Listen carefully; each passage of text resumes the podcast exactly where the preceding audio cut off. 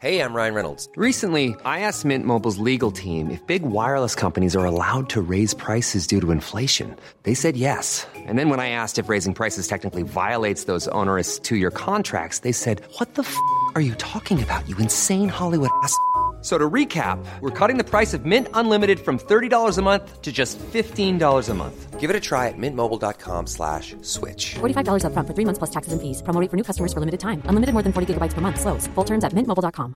You should celebrate yourself every day, but some days you should celebrate with jewelry. Whether you want to commemorate an unforgettable moment or just bring some added sparkle to your collection, Blue Nile can offer you expert guidance and a wide assortment of jewelry of the highest quality at the best price. Go to BlueNile.com today and experience the ease and convenience of shopping Blue Nile, the original online jeweler since 1999. That's BlueNile.com. BlueNile.com.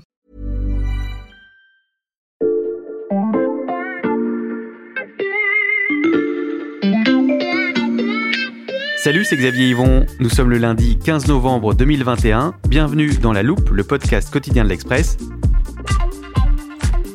Allez, venez, on va écouter l'info de plus près.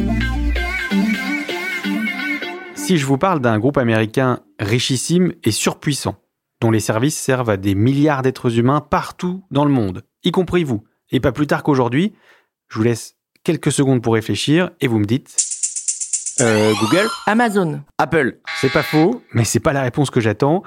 Je ne vous accable pas parce que c'était un peu une question piège. Le groupe que l'on cherche, c'est BlackRock. Peut-être que vous n'en avez jamais entendu parler. Peut-être que vous savez vaguement qu'il s'agit d'un gestionnaire d'actifs, mais que vous ne vous sentez pas vraiment concerné. Si c'est le cas, il va falloir réviser votre jugement. Parce que votre lien avec BlackRock n'est pas palpable comme une recherche Google ou une demande d'amis sur Facebook, mais il existe. Tout simplement parce que le groupe gère l'argent qui dort sur votre compte en banque et aussi l'assurance de votre voisin et aussi la retraite de millions d'Américains financés par des fonds de pension. Et je pourrais continuer la liste longtemps. Au total, le portefeuille de BlackRock est rempli de près de 10 000 milliards de dollars. Oui, vous avez bien entendu, 10 000 milliards de dollars, c'est l'équivalent de tous les stocks d'or dans le monde. Alors là, normalement, vous commencez à être intrigué. Ça tombe bien. Gardez vos écouteurs, montez même un peu le son. On va vous raconter l'incroyable histoire du Google de la finance. Épisode 1, l'hyperactif BlackRock. Et quand on parle de finance à l'Express, on fait appel à notre spécialiste, Raphaël Bloch, du service économie. Salut Raphaël. Salut Xavier. Toi, tu aurais proposé la bonne réponse à ma devinette ? Ouais, je pense. Ouais, enfin, en même temps, tu triches, parce que tu enquêtes sur le géant de la finance depuis plusieurs mois maintenant. Et au début de l'histoire, il y a un homme qui s'appelle Larry Fink. C'est qui ? Larry Fink, c'est un petit génie de la côte ouest qui a fait des études d'immobilier et qui est très intéressé par les marchés financiers. Et c'est vrai que quand on parle de marchés financiers, forcément aux États-Unis, on parle de Wall Street. Donc, à la fin des années 70, il va arriver à Wall Street. Et lui, contrairement aux autres, en fait, il a compris très vite que finalement, c'était peut-être moins les outils financiers que les machines et la technologie qui allaient prendre le pouvoir à Wall Street. Et dans les années 80, donc, Larry Fink était, a connu plusieurs établissements, notamment la First Boston, qui était une banque qui a depuis disparu. Il a fait pas mal de business, hein, il a fait quelques gros coups. Et comme beaucoup de jeunes qui déboulent à Wall Street, il va connaître son premier échec. En 1987, il va perdre 100 millions de dollars à cause d'un retournement du crédit immobilier aux États-Unis.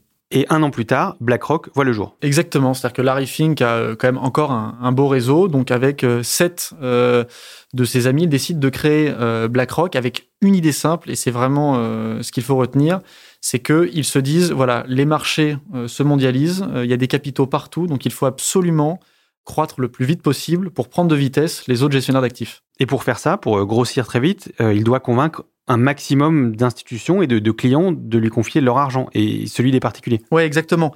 Et finalement, pour réussir à convaincre les investisseurs et les particuliers de leur confier cet argent, il faut qu'ils soient en mesure d'offrir des investissements un peu partout sur la planète. Et donc là, ils vont se lancer dans une grande phase d'acquisition dans les années 90.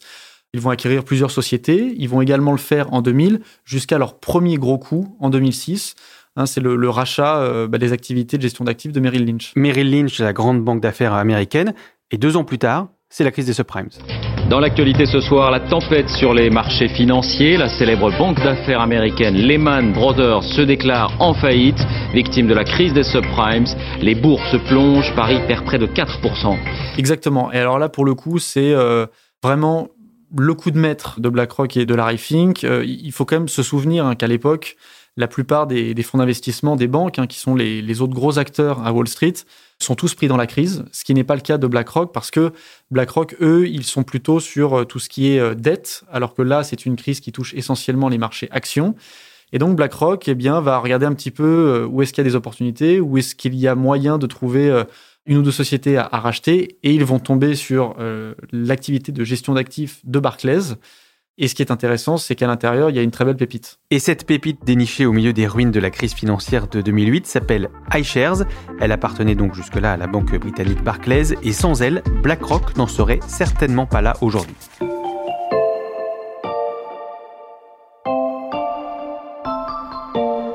Vous écoutez toujours le même podcast, il est toujours question de finances, et pourtant, on va maintenant parler de parfum de glace. Raphaël, c'est à toi. Donc, cette fameuse pépite, iShares, est une société un peu particulière. Elle crée et commercialise des ETF. Ce sont des fonds négociés en bourse. Alors, Xavier, je te connais, tu vas me demander voilà, la petite définition dans la moire, mais ce que je te propose, c'est de t'expliquer les ETF avec les glaces. Ah, ça me parle. Bon, imagine, t'es chez les glaciers, voilà, t'as envie de prendre plusieurs parfums, mais finalement, ce qui peut être un peu frustrant, c'est que dans un cornet ou dans un pot, tu ne peux mettre que 2 ou 3 saveurs. Et ben, l'avantage avec les ETF, c'est que tu peux demander à avoir tous les parfums du magasin. À la fois caramel beurre salé, melon et chocolat. Exactement, c'est-à-dire que finalement, l'ETF te permettrait de repartir avec, alors je sais pas si t'aimes les pots ou les cornets. Plutôt cornet, bah donc avec un cornet où il y aurait tous les parfums du magasin. Tu aurais un coup de cuillère de chaque parfum dans ton cornet. Et donc, dans ta métaphore, si je te suis bien, les parfums de glace, c'est les produits financiers. Ce sont les actions de telle ou telle entreprise. Donc, par exemple, si tu prends un ETF qui est assez connu en France, c'est l'ETF CAC 40. Dans ce fonds, tu vas retrouver un bout d'action de chaque entreprise du CAC 40. C'est-à-dire qu'au lieu d'aller investir dans chaque entreprise, eh bien, tu as un produit qui te permet d'être exposé finalement à tout l'indice CAC 40. Si je comprends bien, Raphaël, le cornet CAC 40, la boule de vanille, c'est Engie, la boule de fraise, c'est Total, etc. Mais est-ce qu'il en existe des ETF comme ça dans d'autres domaines ? Oui, alors c'est justement l'avantage, c'est que se sont développés au fur et à mesure des ETF spécifiques. Pour te prendre l'exemple d'un ETF sur l'énergie, eh bien, tu aurais donc uniquement des sociétés qui sont dans le secteur de l'énergie, un peu comme tu aurais dans le magasin de glace uniquement des saveurs caramel avec toutes les déclinaisons possibles. J'ai compris l'idée, sauf que les titres financiers, ça se mange pas aux dernières nouvelles. Donc quel est l'intérêt de tous les avoir ? Le principal et ce qui fait son succès, c'est que finalement, quand tu es investi sur bien toutes les boîtes du CAC 40, il y a moins de risques en fait de baisse. C'est-à-dire que même si quelques entreprises connaissent des difficultés, les autres pourront compenser. Donc finalement, voilà, ça te permet d'avoir une exposition, un portefeuille un peu plus homogène. Et ces ETF, ça rapporte autant d'argent que si on investissait seulement sur quelques actifs ? C'est justement toute la révolution des ETF. C'est-à-dire que à la base, la gestion d'actifs, ça implique pour les gestionnaires d'être très sélectifs, d'aller chercher les entreprises les plus rentables. Donc pour ce travail, ils vous promettent 10% de performance, mais en même temps, ils vous prennent des frais qui sont plus élevés. Ça peut être 3, 4, 5% sur l'argent que vous leur avez confié. Alors qu'avec les ETF, vu que les gestionnaires d'actifs comme BlackRock sont moins présents sur les marchés, ils ont moins besoin de sélectionner les bonnes entreprises, eh bien, ils vous promettent une performance de 5%, mais en même temps, vu qu'ils vous prélèvent moins de 1%, vous vous y retrouvez. Et c'est comme ça que BlackRock est passé devant les autres gestionnaires d'actifs, les marchands de glace qui étaient, eux, à l'ancienne. C'est grâce à tous ces afflux sur les ETF, là où ils sont leaders mondiaux, qu'ils ont réussi à monter sur la première marche du podium à l'échelle mondiale. On a bien compris le rôle des ETF dans le succès de BlackRock. Alors, je finis mon cornet, on sort du magasin de glace pour parler, tenez-vous bien, du génie d'Aladdin.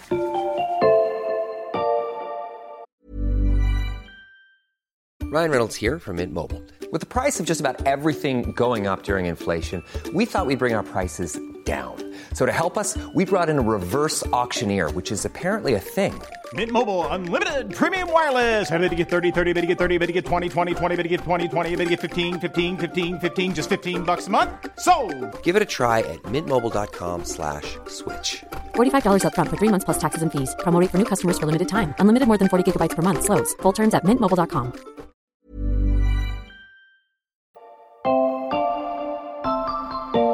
Direction les États-Unis, l'État de Washington plus précisément, et la ville de Wenatchee, Raphaël, qu'est-ce qu'on trouve là-bas ? Alors, il faut imaginer une zone industrielle. Dans cette zone industrielle, il y a deux grands bâtiments. On a l'impression que ce sont des entrepôts d'Amazon, alors qu'en réalité, il y a des salariés de BlackRock. Pourtant, quand on pense à des salariés de gestionnaires d'actifs, on les imagine plutôt à des milliers de kilomètres de là, à Wall Street, à acheter et à vendre des titres sur les marchés. Ouais, mais là, les BlackRockers, donc les salariés de BlackRock, s'occupent d'Aladdin. Aladdin, comme le dessin animé, le tapis volant, Jasmine, tout ça. Non, pas du tout. Là, on parle d'un super ordinateur. Aladdin a été créé dans les années 90. C'est une sorte de grosse machine qui est capable, en fait, d'absorber toutes les données. Et avec ces données, il fait des calculs de risque, des calculs d'investissement. Et c'est lui qui permet à BlackRock de gérer le portefeuille de ses clients et d'investir un peu partout sur les marchés. Et ça marche comment ? Aladdin mouline tout un tas de données. Hein. C'est quasiment même la plus grosse base de données du monde. Tu peux trouver le taux de croissance de tous les pays, le niveau de crédit, le niveau de chômage, d'emploi.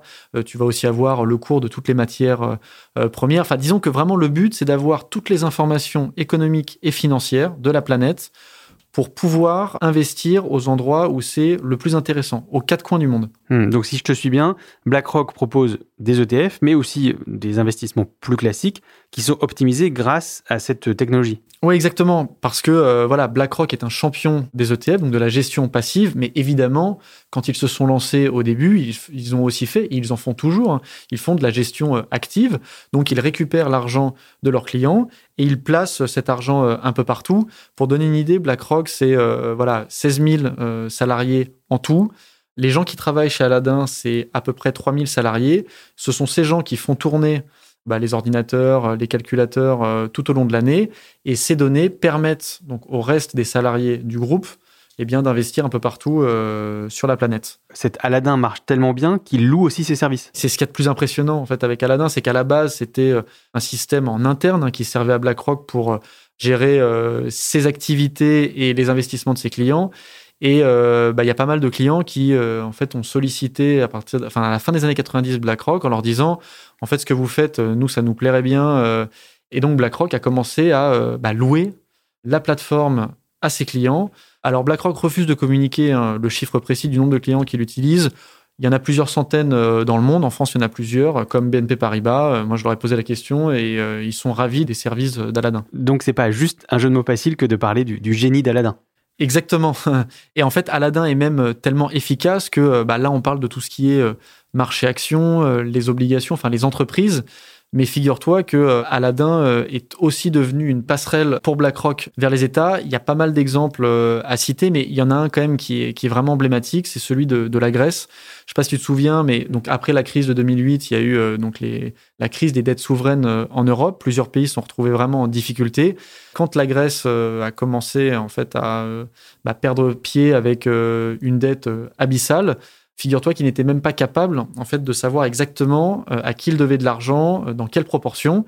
Et là, BlackRock est arrivé en disant, écoutez, nous, on a un système qui marche bien avec toutes les entreprises, avec les marchés. On est aussi capable, finalement, d'auditer, de voir globalement le niveau de vos dettes, de savoir précisément à qui vous devez de l'argent, qui peut-être vous doit de l'argent. Ils ont travaillé pendant des semaines, voire même quelques mois.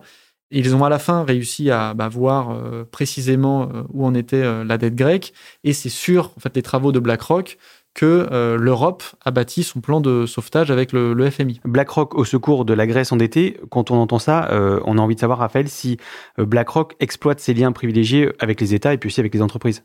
Oui, alors évidemment, même si eux s'en défendent, ce qui est normal, quand vous réussissez ce type de coup, vous ouvrez toutes les portes du pouvoir. Et donc, aujourd'hui, ils ont des relations privilégiées avec toutes les grandes puissances. Et sans considérer qu'ils discutent d'État à État, c'est une société qui compte énormément sur la planète. On comprend qu'on n'est pas au bout de nos surprises. L'influence de BlackRock est telle qu'on a décidé de lui consacrer un deuxième épisode. Ouais, et j'ai encore plein de trucs à raconter. Alors, je rassure nos auditeurs, il ne faudra pas attendre trop longtemps.